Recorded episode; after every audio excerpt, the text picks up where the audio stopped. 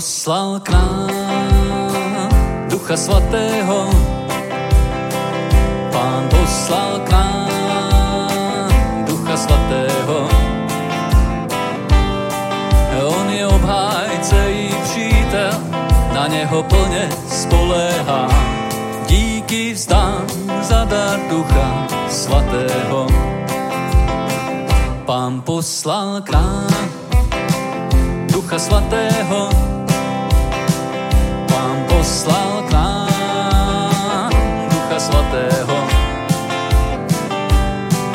On je obhájce i přítel, na něho plně spoléhá. Díky vzdám za dar Ducha Svatého. Pán poslal k nám Ducha Svatého,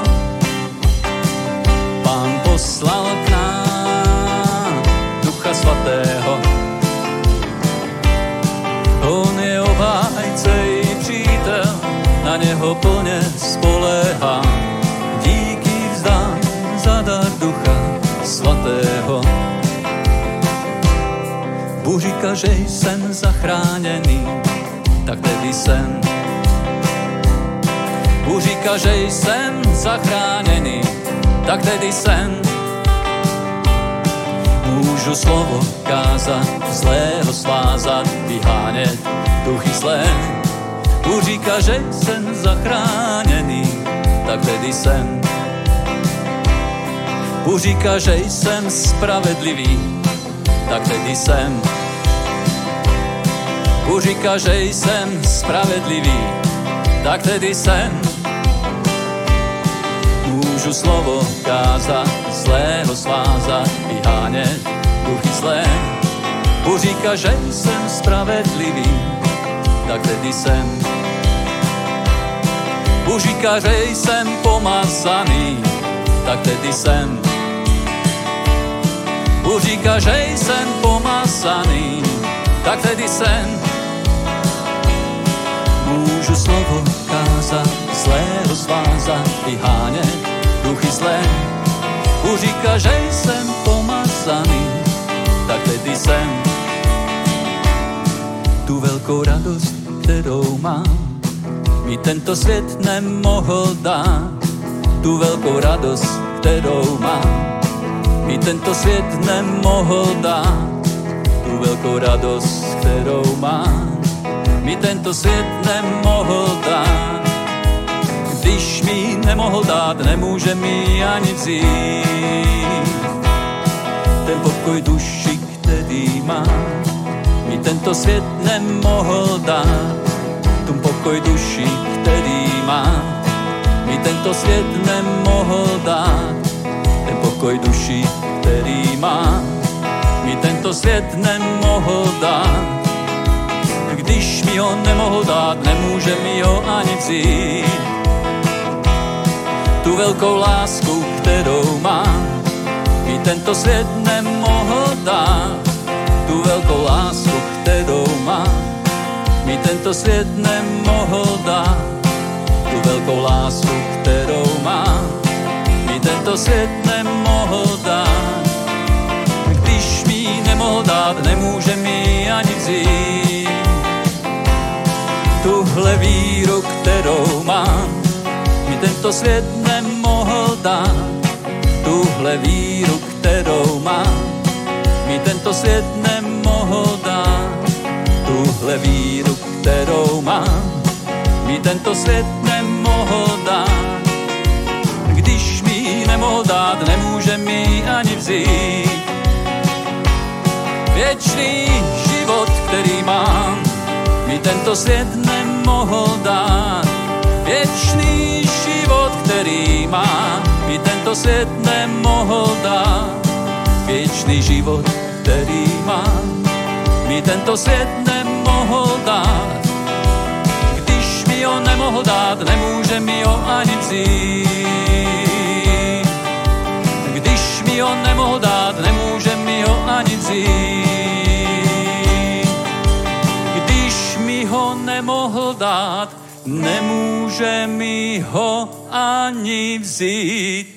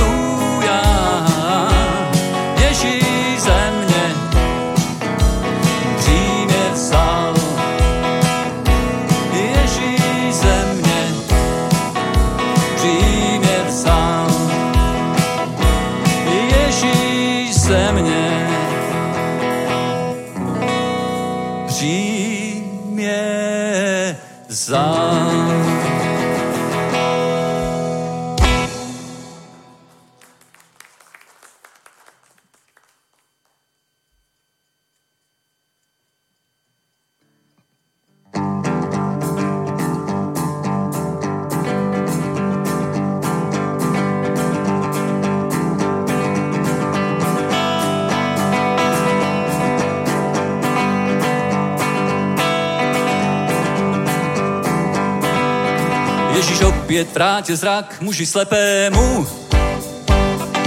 Démon zbavil muže z Gadarénu. Očistil malomocné, uzdravil nohy chromé, naději navrátil, duši uzdravil, je to svědectví věrné.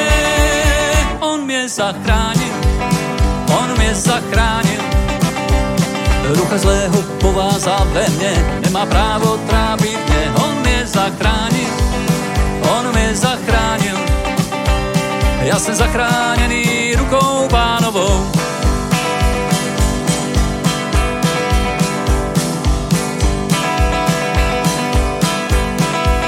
Zachránil muže, který byl smrtí vězněn. Uzdravil chlapce trápeného zlým duchem. I ty svůj zázrak uvidíš, vše Ježíš vysvobodí. Dobře víš, když to učiní, budeš opravdu svobodný. On mě zachránil, on mě zachránil. Rucha zlého povázal ve mě, nemá právo trápit mě. On mě zachránil, on mě zachránil. Já jsem zachráněný rukou pánovou.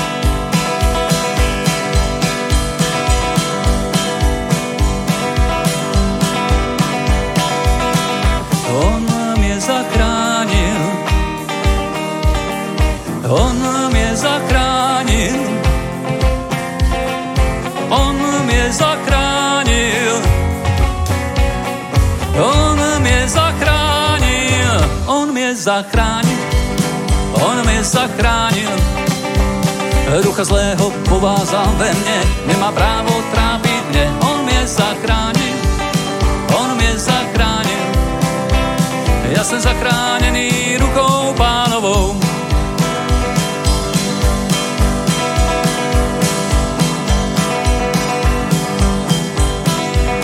Já jsem zachráněný od zlého, já jsem zachráněný od hříchu, já jsem zachráněný od žalu, já jsem zachráněný od smrti, já jsem zachráněný od bídy, já jsem zachráněný rukou pánovou.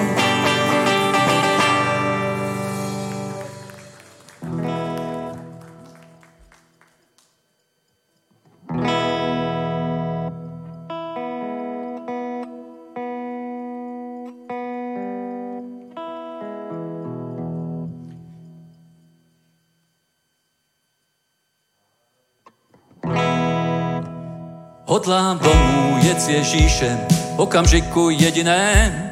Bejvák mám zamluven, království nebeské. Nevím přesně, kdy je odjezd, nevím ani který den. Až svolá svojí církev, letím prvním odletem. Čekám na zvuk trouby z nebes, víc než kdykoliv předtím. Dostanu vavřín vítěze, co mi Kristu náleží. Tahle podsta je dána, skrze oběd na kříži. Tam, Ježíš Kristus zemřel za všechny naše hříchy. Hodlám domů jet s Ježíšem, okamžiku jediné. Bejvák mám zamluven, království nebeské. Nevím přesně, kdy je odjezd, nevím ani který den. A svolá svoji církev, letím prvním odletem. Kapitán nás všechny volá, vítá nás na palubě, Destinace všem je známá, království nebeské. Spasitel nás přijme s láskou a s ním zástup andělů. Všechno jsem to přijal vírou, slava našemu Bohu. Hodlám domů jet s Ježíšem, okamžiku jediném. Bejvák mám zamluven, království nebeské. Nevím přesně, kdy je odjezd, nevím ani který den. A svolá svoji církev, letí prvním odletem. Čekám na zvuk trouby z nebes, víc než kdykoliv předtím. Dostanu vavřín vítěze, co mi Kristu náleží. Tahle podsta mi je dána, skrze oběd na kříži. Tam, kde Ježíš Kristus zemřel za všechny naše hříchy. Hodlám domů jet s Ježíšem, okamžiku jediném. Bejvák mám zamluven v království nebeské, nevím přesně, kdy je odjezd, je mi ani který den. A svolá svoji církev, letím prvním odletem, hodlám domů jet s Ježíšem, okamžiku jediném. Bejvák mám zamluven v království nebeské, nevím přesně, kdy je odjezd, nevím ani který den. A svolá svoji církev, letím prvním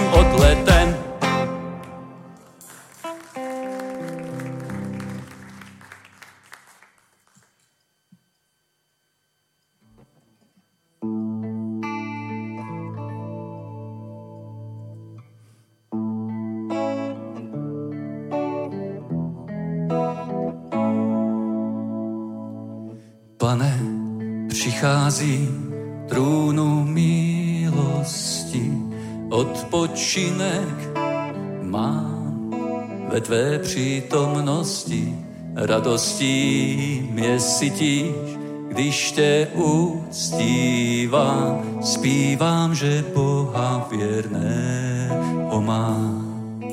Jaký věrný Bůh si ty, jaký věrný Bůh. jaký věrný Bůh si ty, na věky si věrný.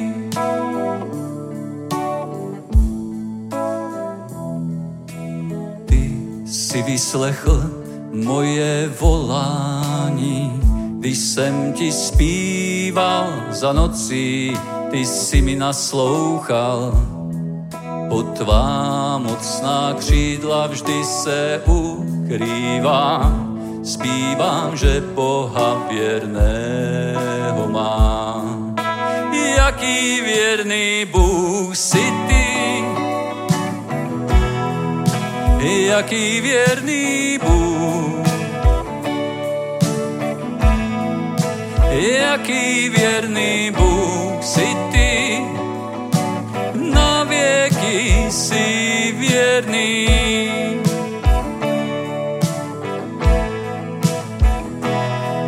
Pane náš, ať se stoupí z nebe spokoj tvůj, potěž trpících a v bojích při nás tu zpívám o lásce, kterou miluje mě Pán. Zpívám, že Boha věrného má. Jaký věrný Bůh si ty, jaký věrný Bůh, jaký věrný Bůh si ty,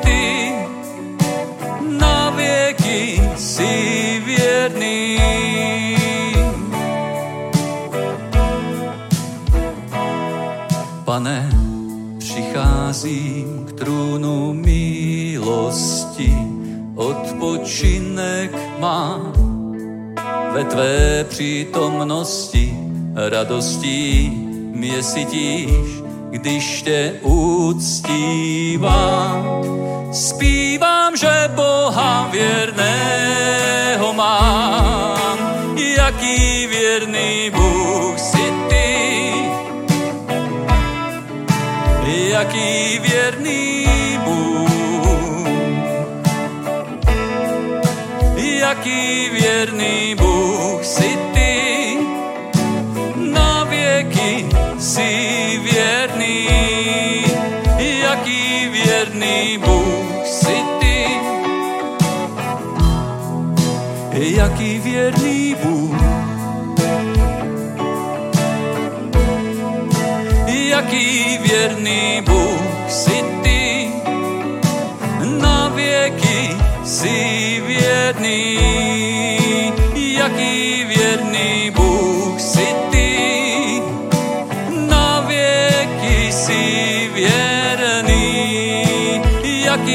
věrný Bůh si ty, na věky si věrný.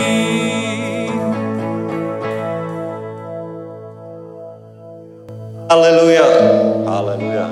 Slávo Bože, děkujeme ti za tvoji přítomnost, za tvoji radost, pane. Děkujeme ti za to, že se můžeme nazývat božími syny a božími dcerami, pane. Děkujeme ti za dnešní den, kdy jsme se mohli střetnout tady na tomto místě před tvojí tváří, pane. Požehnej toto schromáždění ve jménu Ježíš. Amen. Haleluja. A církev řekne amen. Haleluja. Je poženané jméno pánovo. Děkujeme chvalám. Haleluja. Vítejte, bratři a sestry, můžete se posadit. Dobrý čas je před námi. Jsme ve schromáždění spravedlivých. Můžeš se otočit na souseda, vidíš spravedlivého, vidíš spravedlivou, nádhera. Nádhera ospravedlnění zdarma skrze Ježíšovu krev. Bratři a sestry, máme skvělý týden, ve kterém jsme, probíhá evangelizace, tour po našich zborech, misijních skupinách s Alexem Peremotem, takže slouží v Ústí, v Liberci, v Děčíně, na všech možných místech, v Litvínově a v sobotu bude Alex sloužit i tady v Praze, takže pozvěte známé, pozvěte, pozvěte věřící, nevěřící, protože je v tom vždycky velká síla, když přijde Alex a očekáváme dobré věci. Bude sloužit Alex na tomto místě i za týden ve středu, takže pokud někoho pozvete na sobotu a ten ti řekne, že v sobotu jedou na chalupu, takže nemůžou přijít, tak řekni, máš štěstí, protože Alex tady bude i ve středu. Tak přijď ve středu a to už nebude mít nikdo žádnou výmluvu. Ha? Ha? Amen. Takže takhle to je, takhle to je a za týden v sobotu po schromáždění budeme mít s Alexem ještě evangelizaci o 15 hodin v letenských sadech, tam, co chodíme evangelizovat poslední dobou, kde byl i Jesus Event, takže skvělé tři události, sobota, středa, sobota, nenech si jít ani jednu z nich, protože přijmeš pomazání, přijmeš zjevení, přijmeš dobré věci od svatého ducha. Amen. Haleluja. A Kabika má pro nás nějaké oznámení. Další skvělý výlet je před námi. Je. Šalom, já vás zdravím. Takže vypukne výlet medzizborový veľký pražský výlet teraz túto sobotu, bude v sobotu večer a v nedeli ráno. Eh, kdo máte ešte záujem, nestihli ste sa nahlásiť, nahlasujte sa prosím, hlavne kvôli tej sobote, aby sme vedeli, s koľkými ľuďmi môžeme počítať na tú plavbu. Na tú ochutnávku tiež tam je určitý počet daný, že tam sa vojde maximálne 16-17 ľudí, viacej nie. A ponahlasujte sa, kdo máte záujem na tú nedelu, a nemám vás treba z tej skupine, tak sa stretneme v nedelu ráno za 5 minút 9 pred Orlojom. To je súrodnica pre nedelných výletníkov, pre sobotných. Dohláste sami, lebo to bude trošku taká pevnosť bojár. Dostanete súradnice, aby ste sa premiestnili. E, program je daný aj v tej spoločnej komunikácii, takže viete, kam sa pôjde. Tešíme sa na vás, bude tam naozaj sranda. Veľmi je nabitý program, ale neunavíte sa, pretože je to urobené tak mierne. Takže tešíme sa na vás. Pekný deň. Děkujeme, Gabika. Haleluja.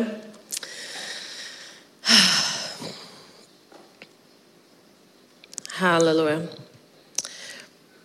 Budeme si číst Matouš 6. kapitola, 25. verš, nebo respektive od 25. verše. Proto vám říkám, nemějte starost o svůj život ani o své tělo, co budete jíst a pít a co si oblečete. Není snad život víc než jídlo a tělo, víc než oblečení? Podívejme se na ptáky na obloze. Nesejí, nesklízejí, neschromažďují do stodol, ale váš nebeský otec je živý. Nejste snad vy mnohem dražší? Co pak si někdo z vás samými starostmi prodlouží život o jediný den? A proč si děláte starosti s oblečením? Pomyslete na polní lilie, jak rostou. Nepracují ani nepředou, ale říkám vám, že ani Šalomoun ve vší své slávě nebyl oblečen jako jedna z nich. Jestliže tedy Bůh takto obleká polní trávu, která dnes je a zítra bude hozena do pece, neoblekne snad mnohem spíš vás, vy malověrný? Nemějte tedy starosti. Neříkejte, co budeme jíst, co budeme pít, co si oblečeme. Všechny ty věci vyhledávají pohané, ale váš nebeský otec ví, že to všechno potřebujete. Hledejte nejprve Boží království a jeho spravedlnost a toto vše vám bude přidano. Nemějte starost o zítřek, zítřek bude mít své vlastně starosti. Den má dost svého trápení. Amen. Jak náš Bůh je dobrý. Dnes slyšíme ve světě samý skvělý zprávy. Plyn dražší, elektřina dražší, všechno se zdražuje, jídlo se zdražuje, Výplaty se nezvyšují. Inflace je větší. Uh, nevím, co ještě všechno říkají ve zprávách, snažím se je nesledovat, ale spoustu, spoustu, spoustu takovýchhle informací dostáváme. Náš Bůh však nám dává konkrétní instrukce v Bibli, ve svatém písmu, jak na to my, křesťané, jeho děti, máme reagovat. Nemějte o nic starost, protože nejprve hledejte království Boží, vše ostatní vám bude přidáno. A já jsem já když jsem to četla, četla jsem to už víckrát, tohle to slovo a furt jsem si říkala, to jo, tak, tak jasný, tak nebudu mít starosti nebo nebudu se bát, prostě samozřejmě. A pak jsem přemýšlela, jak se k tomu stavějí investoři. Víte, že prostě většinou ve finančním světě lidi jsou rozděleni do čtyř skupin, eh, nebudu vám teď vyprávět ten finanční kvadrant, ale prostě poslední skupinou jsou investoři. Vlastně tam se chce dostat většina lidí. A jak investoři reagují v takovýchhle životních situacích, nebo jak investoři reagují, když nastává krize, nebo neočekávaná finanční situace, jako teď nastala třeba ve světě. Jakýkoliv investor, který je opravdu investorem, vám řekne, že krize je nejlepší čas na investice. je nejlepší čas na zasévání. Je nejlepší čas využít těch možností, které jsou. Protože oni v tom nevidí, nevidí v tom prostě problém, který nastal, ale vidí v tom ty možnosti, které se otevřou. Není čas se bát, není čas sedět a ani si nic schromažďovat. Je čas zasévat, zasévat. Je čas prostě rozmnožovat to, co máš, protože vědí, že potom, co přišla krize, přijde vždycky růst nahoru.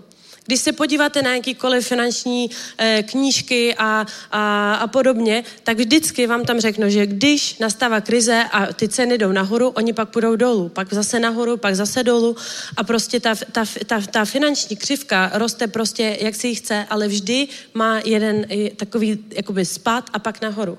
A každý investor vám to řekne. Tak proč lidi ve světě můžou používat tyto principy a my, křesťané, na to zapomínáme? Zapomínáme na to, Existuje milion knížek o financích, jak být finančně nezávislý, jak prostě rozjet svoje podnikání a podobně.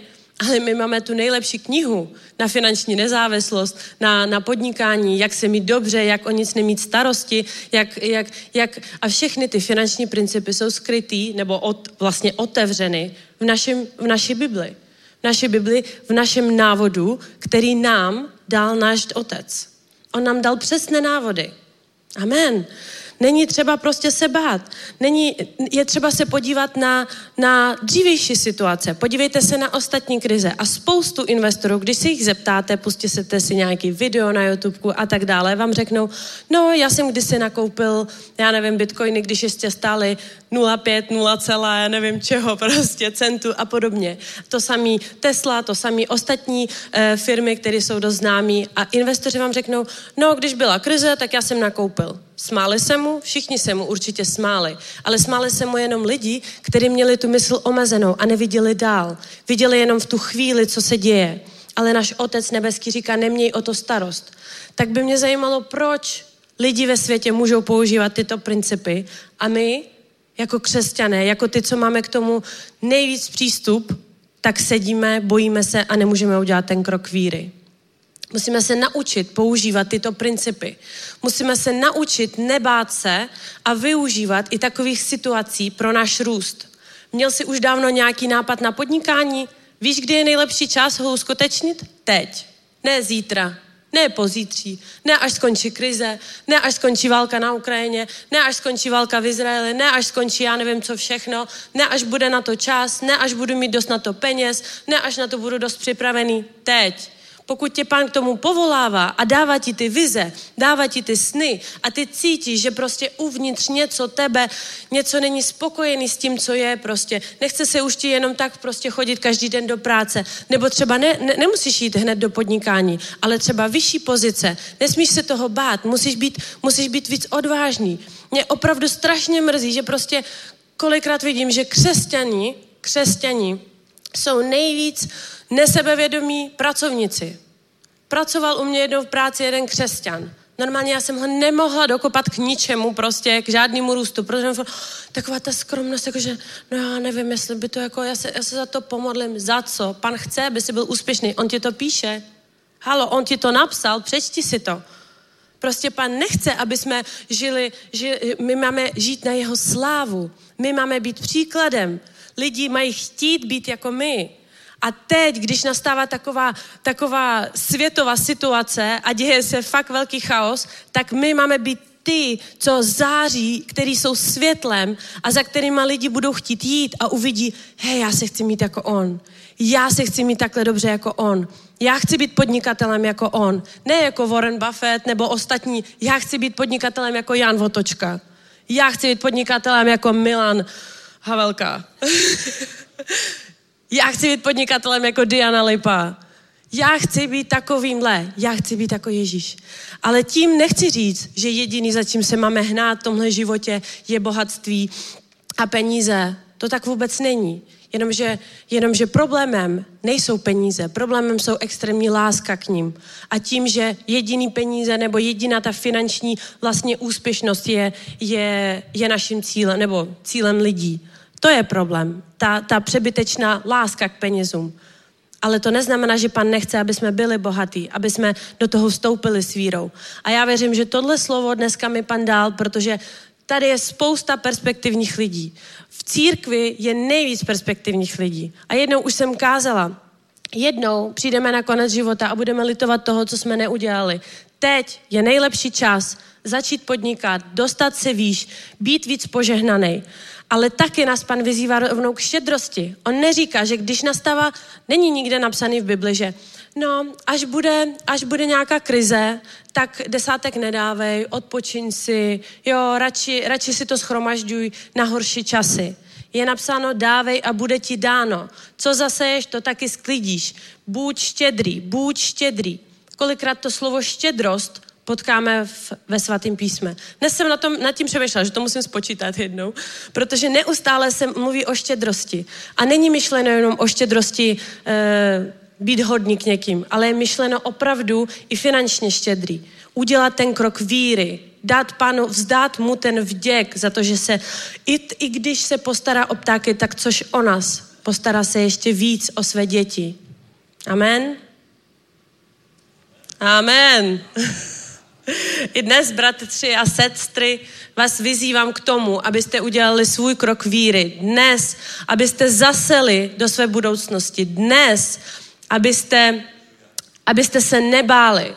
Povstaňme, pojďme se pomodlit, vzdej mu pánu dík a oběť Pane, děkujeme ti, pane, za to, že jsi dobrým otcem, pane, děkujeme ti za to, že i v situacích krize, za to, že i v situacích různého chaosu ty nás žehnáš, pane, za to, že nám nedáváš žádný strach, pane, za to, že nám vkládáš do duši štědrost, pane, a lásku, pane, za to, že naše srdce naplňuješ, pane, štědrostí, pane, za to, že ty naplňuješ naše peněženky, my nebudeme mít o nic starost, pane, za to, že ty nám pomůžeš aktivovat naší víru, pane, a vstoupit do toho, co jsi pro nás připravil ve jménu Ježíše Krista. Amen.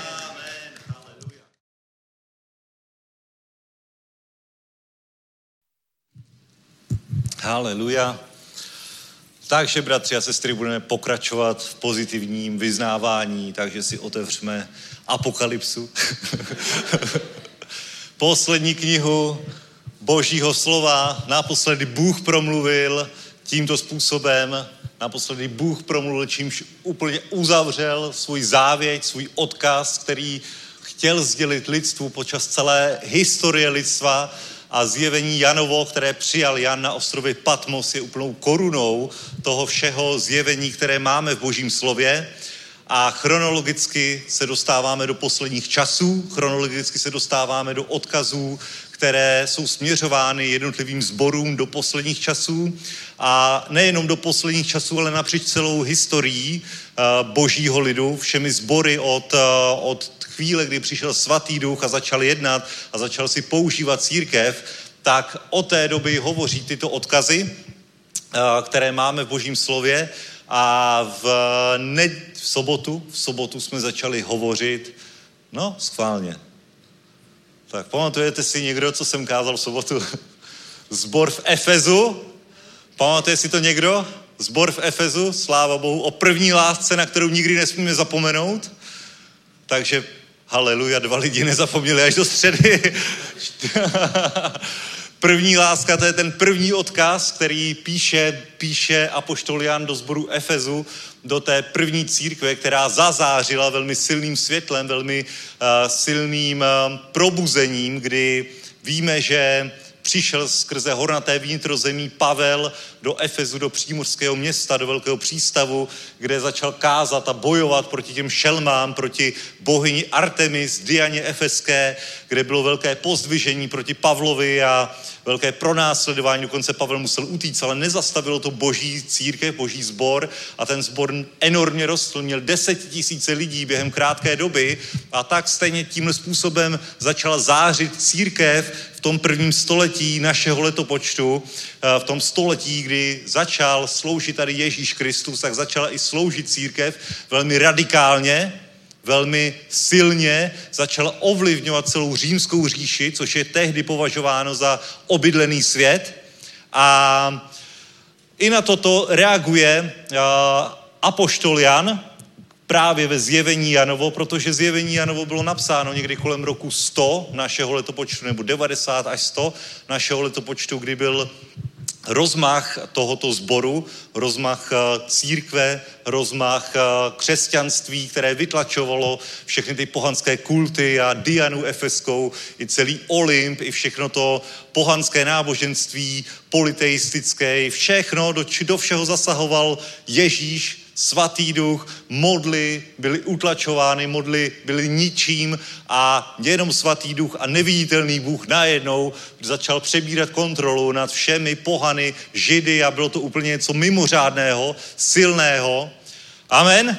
Takže i Jan, který byl 90-letý stařec, tak nejdřív se ho pokusili zabít tak, že ho hodili do vroucího oleje, Víš, nebezpečný křesťan, ne? musíš ho uvařit ve vroucím oleji.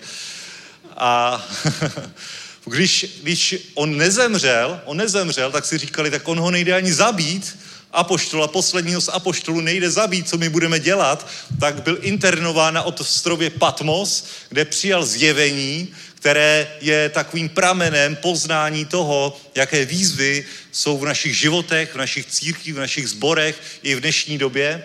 A můžeme se podívat do Janova zjevení, připomeneme si ty verše. A od první kapitoly 17. verš, kdy Ježíš hovoří k Janovi a říká, neboj se, já jsem první i poslední, ten živý. Byl jsem mrtvý a hle, žijí na věky věků. Amen. Mám klíče smrti i podsvětí. Napiš tedy ty věci, které jsi uviděl, i ty, které jsou, i ty, které se mají stát po nich. Tajemství těch sedmi hvězd, které jsi spatřil na mé pravici, i těch sedmi zlatých svícnů. Sedm hvězd jsou andělé sedmi zborů. Sedm svícnů je sedm zborů. Andělu zboru v Efezu napiš. A tam je odkaz, který jsme, kterému jsme se věnovali v sobotu a který i chronologicky odpovídá vývoje církve do roku, eh, do roku 100 našeho letopočtu a potom navazuje, navazuje odkaz ze druhé kapitoly 8. verše, kde Ježíš říká andělu zboru ve Smírně, napiš. Takže druhý odkaz, který Ježíš cituje, který hovoří, který diktuje Janovi, aby ho napsal věřícím křesťanům, aby ho napsal nám, aby my jsme ho mohli tady ve v roce 2022 číst, tak je odkaz zboru do Smyrny, která, která je dalším obdobím vývoje církve, která je dalším obdobím vývoje toho, jak pokračuje, pokračuje, pokračuje život v církvi a která je datována někdy, když Efes je do roku 100, tak Smyrna je někdy od roku 100 do roku 313. Tak je to aspoň vykladači většinou vykládáno. Haleluja. Takže Smyrna. A teď ty si to přečteš a vlastně ti to moc nedává smysl, to, co tam čteš. Četli jste odkaz do Smyrny? Byli jste z toho moudrý nějak? Tak většinou jakoby člověk to moc nechápe, nerozumí tomu vlastně, co tím, co tím Ježíš myslí ale je v tom velmi silný odkaz, když si to na to podíváš z hlediska právě období, do kterého je to hovořeno, to znamená do období někdy od roku 100 až do roku 313, protože je to odkaz, který hovoří o utrpení církve a my víme z historických pramenů, že, že církev v roce 100 až někdy do toho roku 313 byla extrémně pronásledovaná. Církev byla extrémně zadupávaná, Církev byla kromě toho ještě strašně chudá. Bylo, byl to boj o přežití, bylo to, víte co, když jsme se bavili o Pavlovi v Efezu, jak bojoval proti šelmám, jak zvítězil nad Dianou Efeskou, nad Artemis, tak tím, že zvítězil, porazil jedno božstvo a křesťanství se dostalo do celého světa tehdejšího, tak nenaštval jenom Artemis, ale naštval všechny bohy, všechny padlé anděly, všechny falešné bohy, všechny ty duchy, které stály v opozici. A to znamená, vůči křesťanům už nestála jenom Artemis, to je ještě pohoda. Vyřídili Pavel skrze moc svatého ducha. To je pohoda.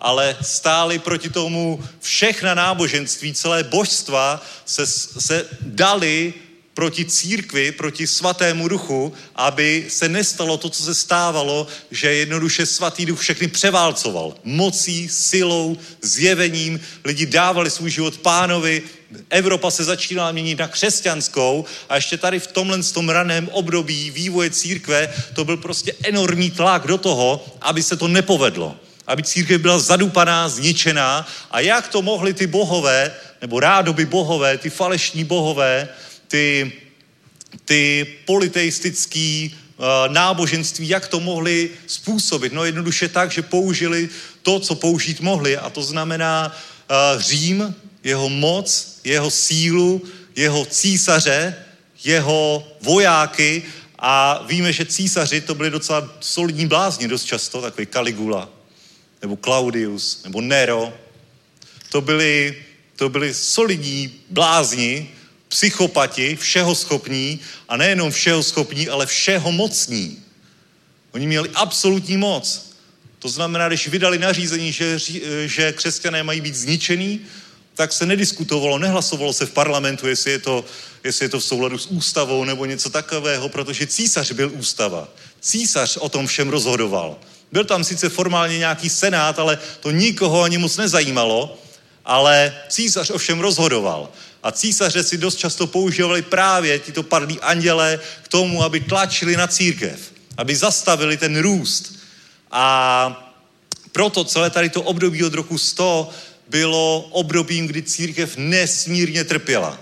Absolutně nesmírně. A v tomhle tom je geniální spis zjevení i odkaz sedmi zborům, protože úplně vidíš v tom tu nadčasovost, tu aktuálnost a i to, jak boží slovo promlouvá do každé situace. A i ty města, kterým jsou ty, ty odkazy adresovány, tak nebyly absolutně vybrány nějakým způsobem náhodně, ale politicky, geograficky, filozoficky, absolutně sedí ty odkazy na to, co Ježíš píše, co je prorokováno přesně ve zjevení Janovo. Smyrna, která leží možná 50-60 kilometrů od Efezu, tak je město, který, který i ten odkaz celý je o, ně, o zmrtvých vstání, o hranici života a smrti. A i to město, které bylo založeno někdy tisíc před naším letopočtem, tak bylo někdy 600 před naším letopočtem úplně zbořeno, zdevastováno, ukončeno, konec, hotovo a povstalo z mrtvých někdy možná v roce 300 nebo ve čtvrtém století, kdy jeden z těch, eh, z těch Alexandrových vojevůdců ho nechal znovu vystavět. A to je jedna z okolností, která byla známá Janovým, Janovým učedníkům nebo generaci apoštola Jana, že tady bylo město, které neexistovalo a najednou znovu povstalo. Zase znovu žije. A nejenom povstalo jen tak, ale bylo to nesmírně bohaté město, které mělo ulici hlavní dláženou zlatem. To je dobrý, ne? Václavák vydlážený zlatem. Představ si to, zlatý desky tam. Tak bychom tam chodili v noci loupat. a tohle bylo, tohle bylo a Smyrna i ten název od, přichází od mirha, což je pryskyřice, která se používá používá k pohřebním účelům, k balzamování v židovství a které římané používali na to, když to zapálili, tak s tím takhle kouřili, že jo, při obřadech. Při při eh, pohřebních obřadech, takže to má i blízko ke té smrti, je tam velmi silný odkaz a eh, i umístění eh, Smyrny jako takové, která leží na hranici pobřeží, která v podstatě v současné době je to dnešní Izmir. Jezdíte do Turecka na dovolenou? Kdo jste letěl na Turecka? Tak buď lítáte do Antálie, to je jich, anebo do Izmiru, to je ke Kejskému moři. Čtyřmilionové město, pobřežní, jediné pobřežní město v současné době na rozhraní moře a pevniny, na rozhraní života a smrti, takže úplně sedí to maximálně i v kontextu toho odkazu, který budeme za malou chvíli číst, ale aby jsme pochopili ten odkaz správně, tak právě musíme pochopit to, co se dělo v Ovta v tomto druhém období církve, které bylo ve znamení obrovského pronásledování, obrovského masového likvidování křesťanů. Totální likvidování křesťanů, které si ani nedokážeme představit. A proto, proto i tento list povzbuzuje křesťany k tomu, tento odkaz do Smyrny povzbuzuje křesťany k tomu, aby to vydrželi Není tam žádná povinnost, ale prostě vydrž to. Není tam žádné nějaká výzva k pokání nebo něco, co by měli napravit, ale jednoduše hovoří o tom, vydrž to, vydrž to. Zle to na tebe dolehlo, ale vydrž to. To dáš. Já mám skříšení, já jsem skříšení a život. Vydrž to, protože jsi tady pro další generace křesťanů. A když to nevydržíš ty, tak celý odkaz Ježíše Krista, kdo ho předá dál? Ty to musíš vydržet a předat dál. A to není jen tak vydržet nějaké krátké pronásledování, ale hovoříme tady o více jak 200 letém brutálním tlaku na církev. Dokážete si to představit? 200 let, my jsme zažili dva roky takového covidu, jo? jakože tlak na církev a hodně církví to nerozdejchalo. A to nebylo nic. A teď si vem dvousetletý tlak na církev, kdy nejde o tom, jestli máš ve schromáždění nosit roušky nebo nemáš, jo? Ale jde o to, jestli jako ve schromáždění, když tam přijdeš, jestli zůstaneš naživu nebo nezůstaneš. Jestli tam nevtrhne římská armáda nebo nějaký pretoriáni a nezabijou tě. Je to něco nepředstavitelného a to trvalo více jak 200 let a je to jedno z nejhorších období pro církev, kdy církev, když kdy tam se ani nedalo hovořit o nějakém požehnání. Lidi přežili, lidi přežili, ale byl to tak velký útok na jejich životy, na jejich domovy, že když, že když už tam někdo dosáhl nějakého požehnání, tak přišli a sebrali mu to. Jednoduše to nešlo jinak. Jednoduše, jo, tak máš dům, že jo? Jsi požehnaný boží muž, a teď jako zajedeš na skromáždění a jeden z nařízení bylo, že kdo jede na skromáždění, tak mu zboří dům. Jel by si na skromáždění?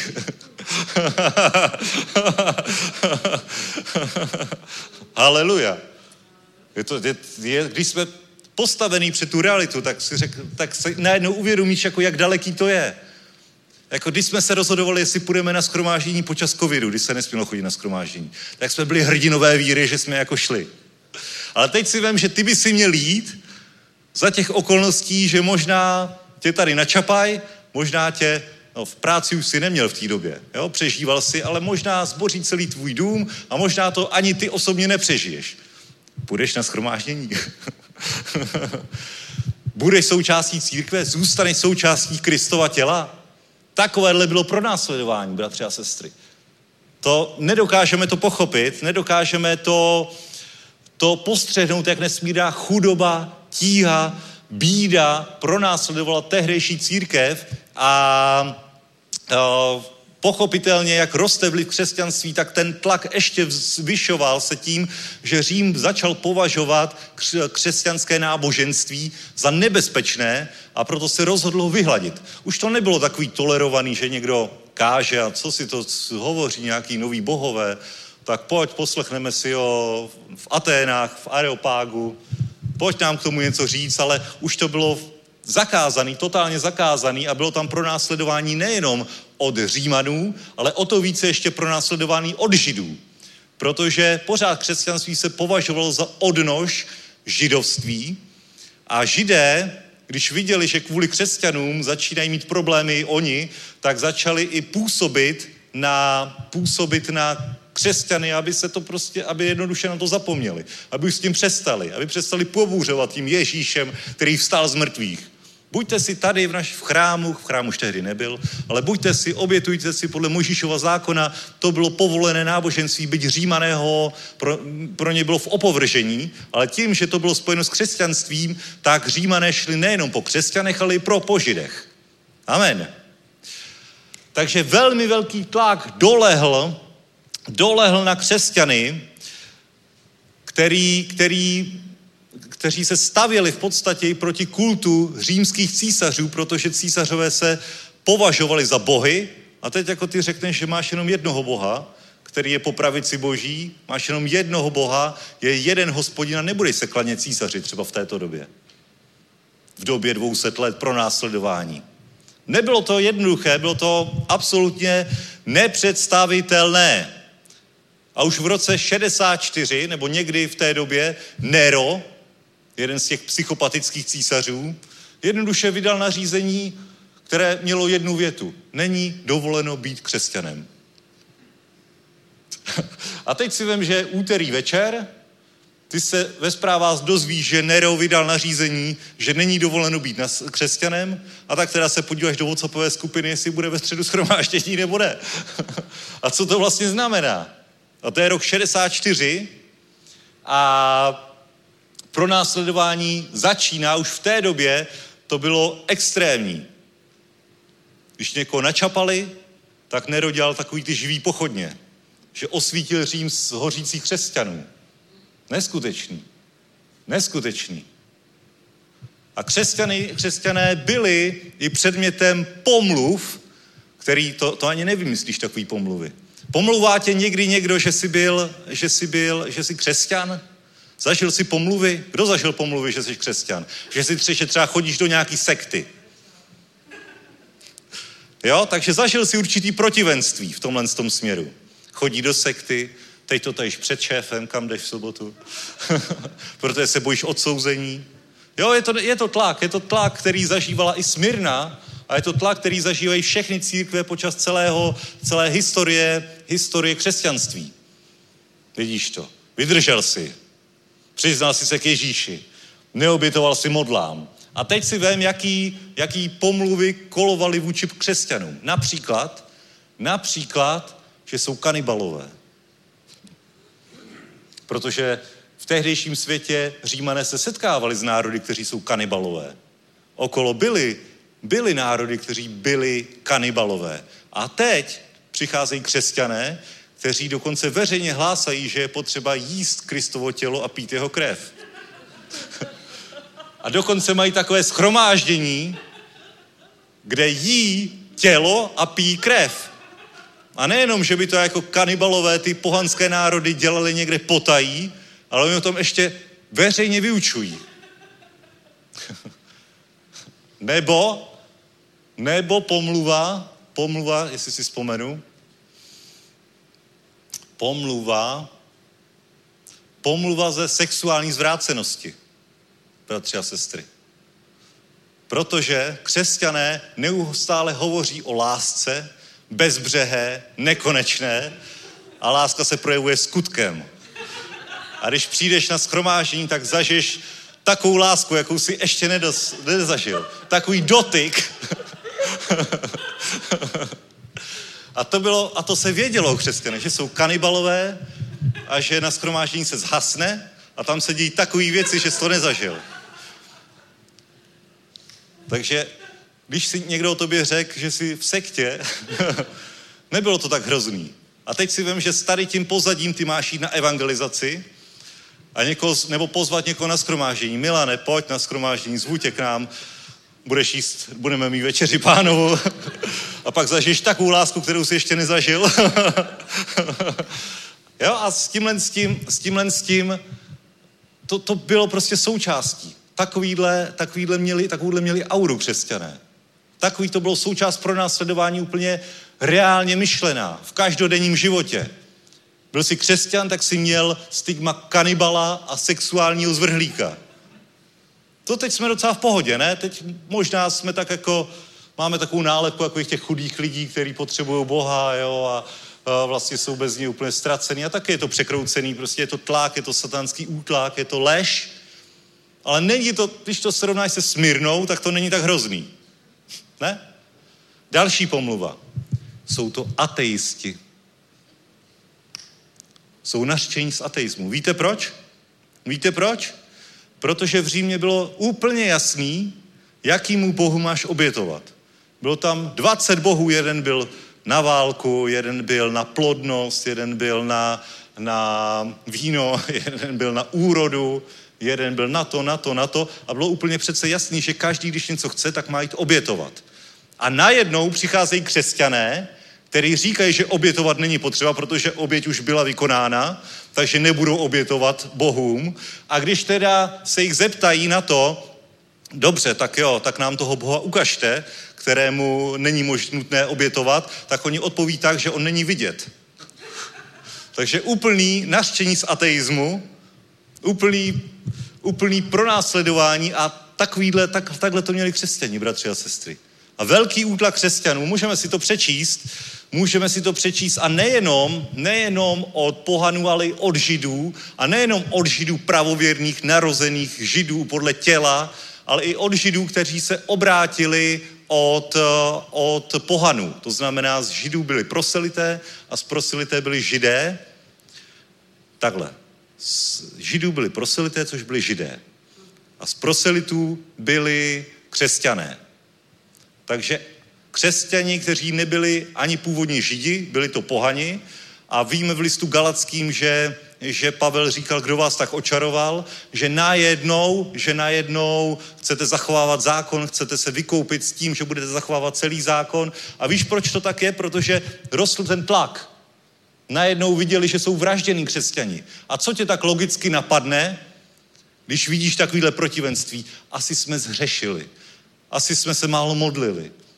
Víš, když, když něco přijde takového, tak najednou přijde Satan s obvinováním, že asi si udělal něco špatně ty. Že asi se málo modlíš, asi nechodíš na schromáždění, asi to a to a to. Takže se tam zostávalo zákonnictví a nejenom od židů, ale i od pohanů, kteří byli židmi a poté byli křesťany. A proto ta, na to reaguje Ježíš, který dává tento odkaz do Smyrny, a když hovoříme o tom, že zjevení Janovo bylo napsáno do roku 100, to znamená, je to období, kdy končí období, uh, období efeského sboru, tak toto už je čas, kdy už se prorokuje. To znamená, v momentě, kdy to Jan psal, tak to ještě nebylo a proto taky Boží slovo hovoří, napiš ty věci, které jsi uviděl a ty, které jsou, to hovoří o Efezu, a ty, které se mají stát po nich. Protože i v Božím království mají nějaký pojem o čase. Takže když to zasadíš takto, tak teď hovoříme o těch věcech, které z pohledu Jana se mají stát. My víme teď už zpátky, že už se staly. Takže je to proroctví. Andělu zboru ve Smyrně napiš. Toto praví ten první a poslední, který byl mrtev a ožil. Znám tvé soužení a chudobu, ale jsi bohatý. Znám i urážení od těch, kteří sami o sobě říkají, že jsou židé, ale nejsou, nýbrž jsou synagogou satanovou. Neboj se toho, co máš trpět. Amen. Vidíš to velmi silný povzbuzení k tomu, že prostě vydrž to. Vydrž to. Máš útlaky zvnější, máš útlaky zevnitř, ale ty to dej. Otoď se na souseda a řekni, dej to. To zvládneš. Zvládli to vesmírně, zvládneš to taky. Ať už je protivenství jakýkoliv, ať už jsou pomluvy jakýkoliv, jak, ať už je útlak zevnitř, zvěnčí, jakýkoliv, ty to dáš. Smírno je tvůj vzor. Amen. A to se samozřejmě netýká jenom toho jednoho konkrétního sboru ve Smírně, ale to se týká všech křesťanů v té době. Útlak byl po, celém zem, po celé zemi, po celém tehdejší světě, to znamená na tom středomoří. Ale ty to dáš, protože Ježíš je s tebou. Vydrž to.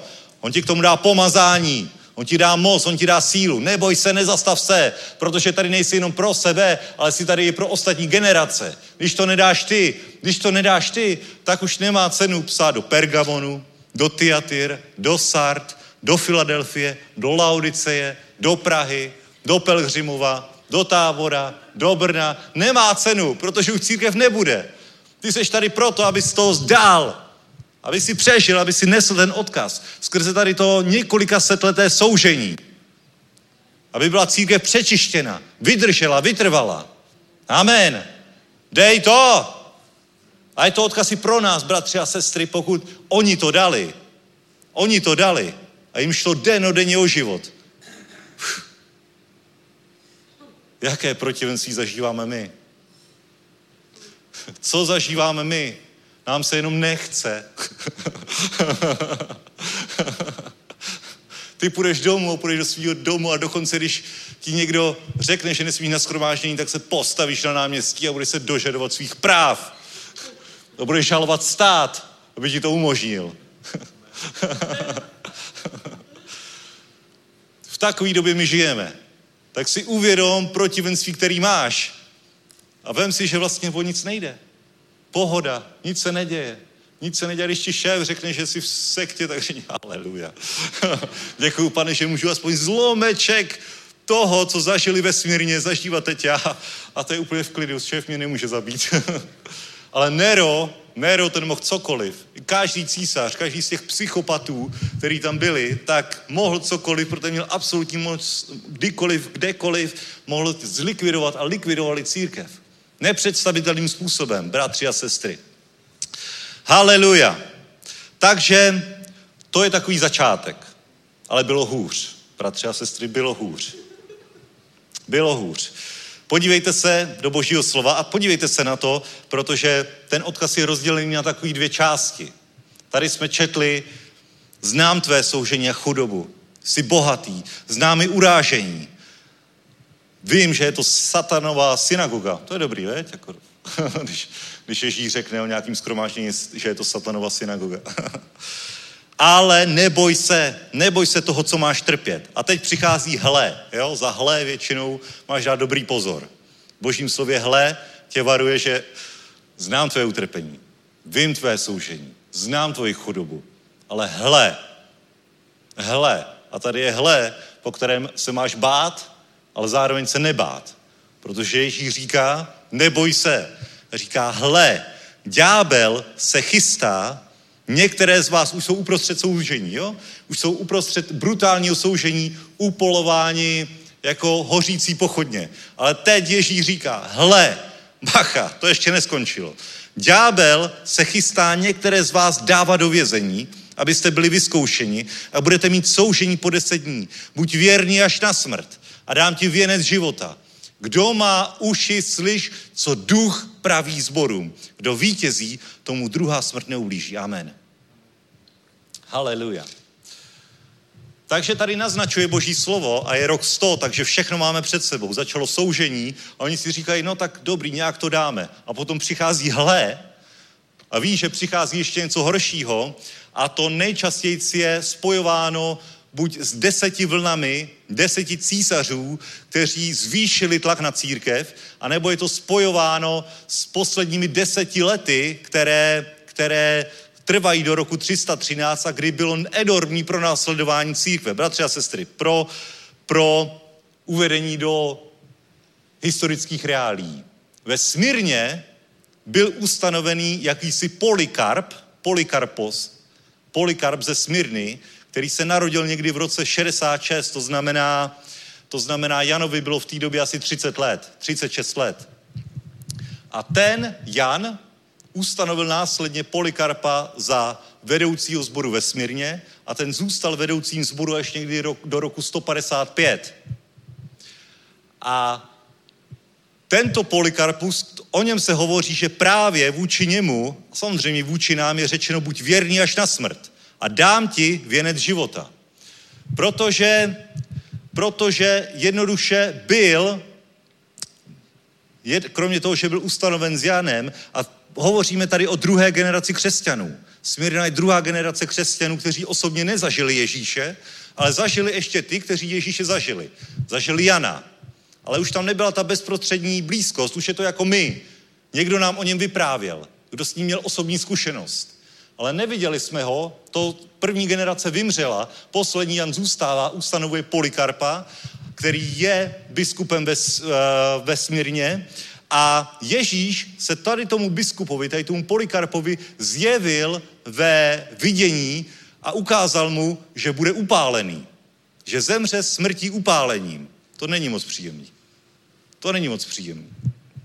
A Polikarpos se dlouhou dobu skrýval, ale potom se vydal státním orgánům, vydal se nějakému tomu prefektovi a ty teda rozhodli, že ho nechají zabít. Ale že ho nechají zabít tak, že bude rozsápán šelmami. A Polikarpos na to reagoval tím způsobem, že jednoduše neodvolá, nezapře Krista. Řekli mi, můžeš obětovat modlám, můžeš tady na Diově oltáři, můžeš tady obětovat a bude to všechno v pohodě. Ale on řekl, že on nikdy dobro za zlo nevymění. A to úplně vytočilo toho prefekta, který řekl, tak on pohrdá našimi lvy. On nechce, aby ho rozsápali naše lvy tak mu vymyslíme něco horšího, upálíme ho. A Polikarpos říkal, ano, to je ono, toho já se nebojím, toho já se nebojím a máme zaznamenaný jeho slova, který říká, hrozíš mi ohněm, to hovoří k tomu prefektovi, který hoří hodinu a brzy uhasíná, protože nevíš o ohni budoucího soudu a věčného mučení, který je připravený bezbožníkům. Konečně, proč čekáš? Udělej, co musíš. A napochodoval doprostřed toho ohně, ani se nenechal tam přivázat nebo přibít, jak, bylo, jak se dělalo. Říkal, nepotřebuji, já nikam nepůjdu. Já tady prostě zůstanu. A takhle zemřel. Když si vesmírně vybírali, jakou smrtí mohou zemřít, tak si křesťané vždycky, bratři a sestry, vybrali tu nejhorší. Aby bylo vidět, aby bylo vidět, že prostě smrt je pro nás nic. My máme Ježíše. My máme Ježíše, aby to bylo vyjasný úplně všem těm, aby všichni to pochopili, že oni mají něco mimořádného, že i takovouhle hroznou smrtí oni jsou schopní zemřít a nezastaví je to. Amen. To je síla, bratři a sestry, to je síla. Ale hle, přichází ještě něco horšího, tohle to je, to bylo běžný. To bylo běžný. To, že byli křesťani, jedna z dalších polomů, že byli pyromani, že byli údajně pyromani, pochází právě z tady toho, že říkali o tom, že Bůh zničí svět ohněm. Všechno tady schoří. A to využil Nero, že jo, v roce 64, když schořel Řím, tak z toho obvinil křesťany. Protože oni říkali, že všechno skoří a najednou tady hoří.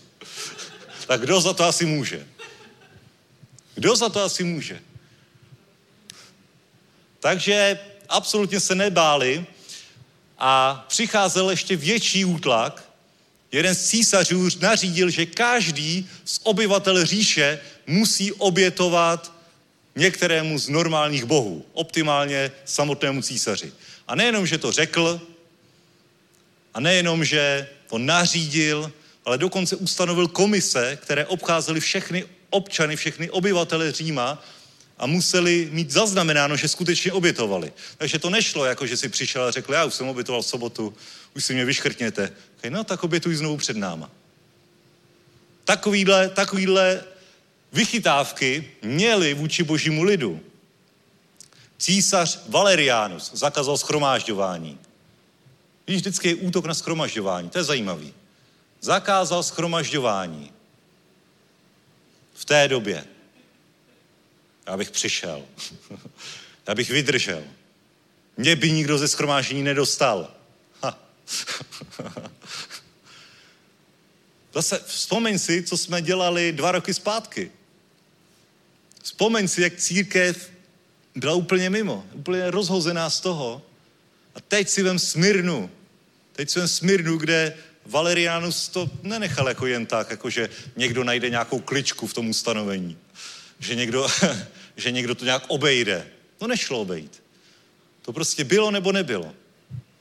A dobře, to byla ještě legrace. Ale pak nastal rok 303 a Dioklecián, Dioklecián nařídil, vydal čtyři edikty, kterým chtěl úplně zlikvidovat církev, totálně, tím způsobem, že jednak zakázal schromažďování, nechal zbořit budovy, kde se schromažďovali. To nebyly kostely, že jo.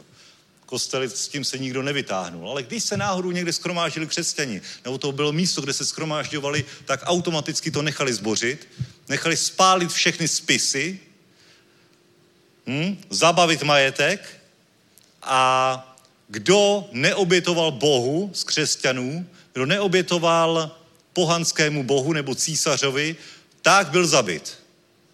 Brutální. Neskutečný. Neskutečný. Neskutečný. A teď se ti stane, že ti třeba někdo napíše nějaký negativní post na Instagram, jo? Někdo tě vyhlásí třeba takhle na Facebooku. A jdi s tím někam. A ty říkáš, aj, co se mi to děje, proč mě nikdo nemá rád. to je to nejhorší, co se ti může stát a ty jsi z toho takový rozhozený. Cože? A proč mi dal toho, toho uh, smajlíka rozhořčený, když jsem postoval, že Eminem se obrátil. Chápeš to, jo? Vem si, v jaký době žijeme my a co zažila církev v období Smyrny. Vem si to, jakou pohodu my máme. Bratři a sestry, nám nejde absolutně o nic. Když ti nejde o život, tak jde o, o nic.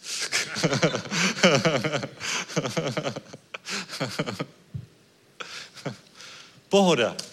Pohoda. Dobře, tak možná si pronásledovaný v práci, možná přijdeš dokonce i o práci, když je to nezákonný, aby tě vyhodili kvůli tvému náboženskému vyznání.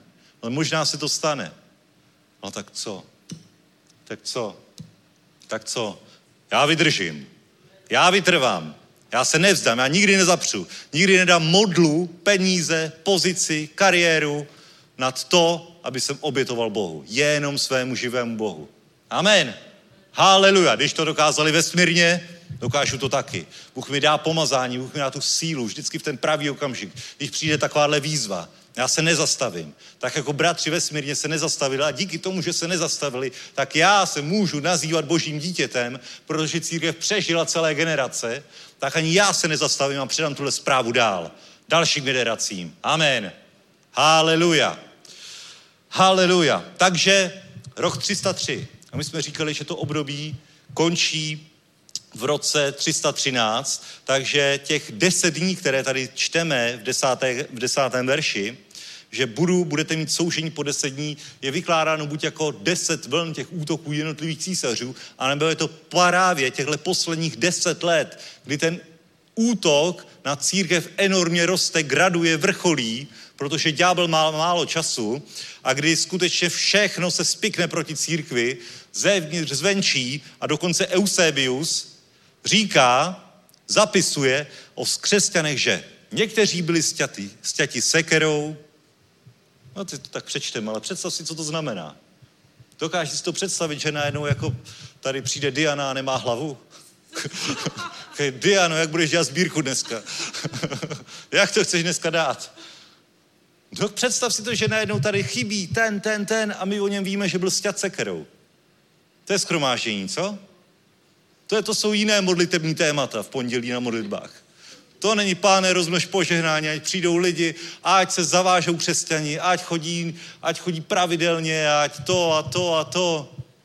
To jsou úplně jiný modlitební témata. To víš, že někdo ze, církve zmizel a modlí se za něj, aby ho ještě někdy v životě viděl. Že nezmizel proto, že je znuděný, že není dostatečně horlivý, ale že zmizel, protože má nějaký vážný problém. Že možná přišlo gestapo od císaře. Vidíš to? Takže Eusebius hovoří. Někteří byli sťati sekerou, jiní byli zlámány nohy, jiní byli svázáni do kozelce, pověšeni a pod nimi zapálen oheň. Aleluja. Vidíte to, bratři a sestry? Síla, to je síla, to je síla. To je taková pohodovka na středeční večer, že jo? Když jste si představovali dnešní skromáždění, takové plné ohně. Plné radosti, plné pohody. Ale teď, teď si uvědomíme, jakou my pohodu máme. Díky našim bratrům, kteří tohle dali. Byl pod nimi zapálen oheň, takže se kouřem udusili. Jiným byl uřezán nos, uši, ruce a zmrzačeny ostatní části těla. Jiní raději dali ruce do ohně, než aby se dotkli bezbožné oběti. Eusebius, historický záznamy. Chápeš to? Chápeš to, bratře a sestro? A tohle z těch posledních deset let trvá do roku 313, kdy Konstantin Veliký vydává edikt milánský, kterým zaručuje náboženskou svobodu. Amen. A najednou z nezákonného náboženství, z nezákonné sekty je dovolená církev. A začíná nové období vývoje církve. Ten tlak najednou, uf, křesťané můžou ven, vrací se jim majetek, jsou rehabilitováni. Všechno v pohodě. Neskutečný. Neskutečný. A to se stalo díky tomu, že Konstantin najednou uviděl Ježíše. A řekl mu, když mu, když mi dáš vyhrát tady v té bitvě, tak tě učím svým pánem. Vyhrál a vydal tenhle edikt, kterým zrušil všechny ty předchozí nařízení a zaručil náboženskou svobodu. Amen. A končí období smírny, bratři a sestry. Ale to je období, které samozřejmě hovoří i pro nás, protože každý, kdo jsme křesťanem, tak každý zažíváme nějaké pronásledování, nějaký tlak, nějaký útlak, nějaké protivenství a je to dáno i na pozbuzení nám, aby jsme si vážili toho, odkud jsme vyšli, kde jsou naše kořeny, co naši bratři, co naše rodina musela zažít, aby my jsme tady dneska mohli být. A s jinou vážností ty potom půjdeš na schromáždění. S jinou vážností ty potom budeš brát modlitby, číst Boží slovo. Protože mělo být celé spáleno. Neměl zůstat jediný spis a ty tady máš stovky biblí po poličkách, na které se práší, za které před dvěma tisíci lety bojovali, aby to nevymizelo ze světa. S jinou vážností budeš volat svatého ducha, s jinou vážností budeš předkládat své modlitby, s jinou vážností budeš konat svoji službu, s jiným ohněm, zapálením, sílou, protože si uvědomí, že najednou, že fakt to za to musí stát. A proto to i tak logicky navazuje na efeský sbor, který byl o první lásce, která stále má být intenzivní, protože bez první lásky by to Smyrna si nedala. Kdyby nemila, nemilovala Ježíše až na smrt. A teď si říkáš, a proč oni, proč oni do téhle krajnosti šli? Proč oni byli vůbec schopni, kde vzali tu sílu, tu motivaci tohle všechno vytrpět, vydržet, ne rok, ne dva, ne deset, ne dvacet let, ale více než dvěstě let. Kde oni to brali? A tu odpověď najdeš právě, právě v posledním verši, že kdo vítězí, tomu druhá sml, smrt neublíží. Amen. Kdo vítězí, tomu druhá smrt neublíží. Protože oni věděli, že existuje nějaká první smrt. O tom věděli všichni v tehdejším světě. To je fyzická smrt, kterou zažijeme všichni, pokud nepřijde pán. Pokud nepřijde pán, tak všichni zažijeme první smrt. To znamená fyzickou smrt, že zemřeš. A i v tehdejší antický svět věřil v to, že je nesmrtelná duše. Že tím existence neskončí. Že to pokračuje dál.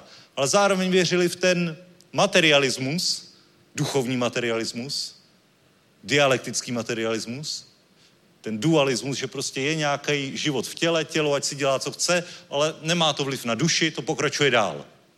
Ale pak přišli křesťani a ty říkali, že to má vliv, že to má vliv, v jakým stavu zemřeš, protože cílem není to, že budeš ne- do nekonečna duše, ale že budeš skříšení z mrtvých, že tvoje bytí, budoucí bytí není jenom duše, není jenom duch, který někde je, ale že je to život v těle. Tak se museli všichni zamyslet, protože to jejich náboženství neobsahovalo. Už to je dobrý, že obsahovalo, že existuje duše, že existuje něco víc než jenom tělo. To už je dobrý, to už mnoho lidí ani teď nevěří. Myslí si, že prostě zemřou, rozpadnou se na prach a tím všechno končí.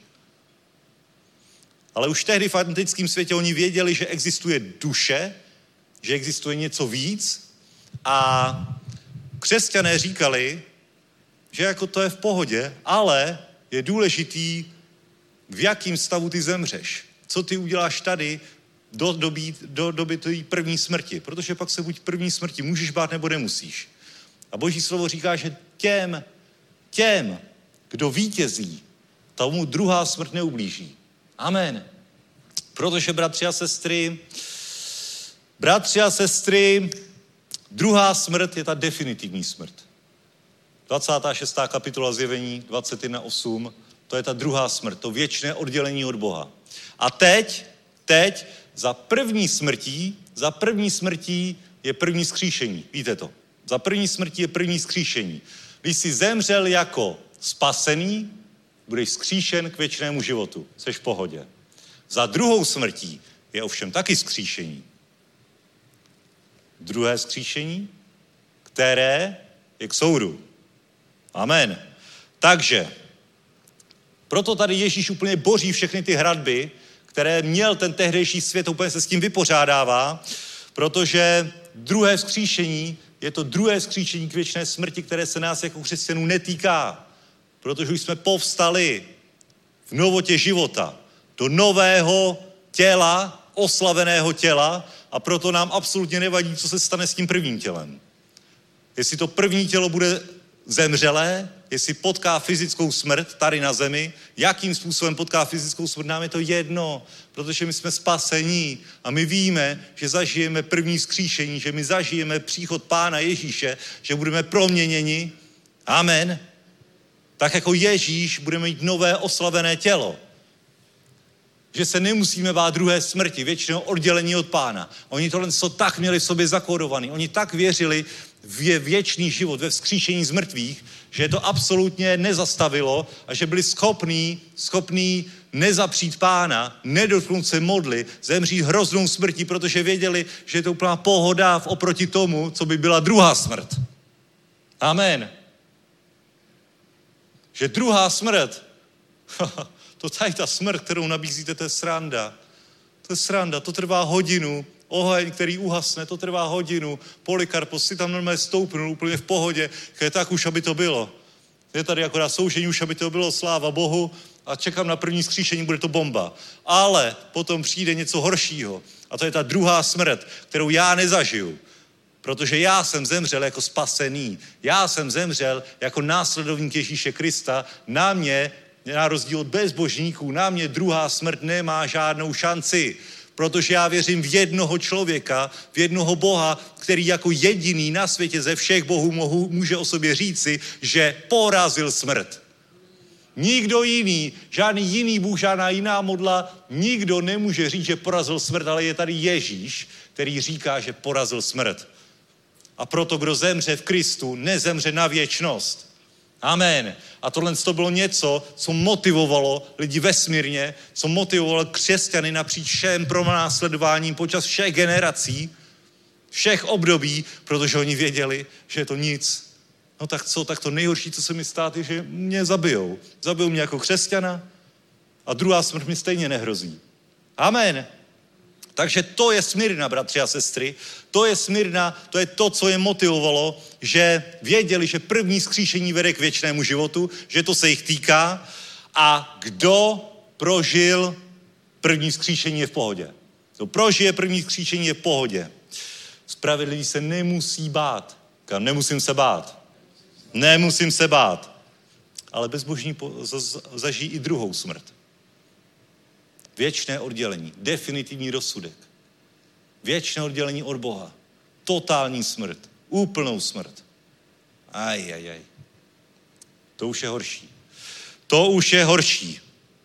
Ale bratři a sestry, smírna smrt překonala. Smírna pronásledování překonala.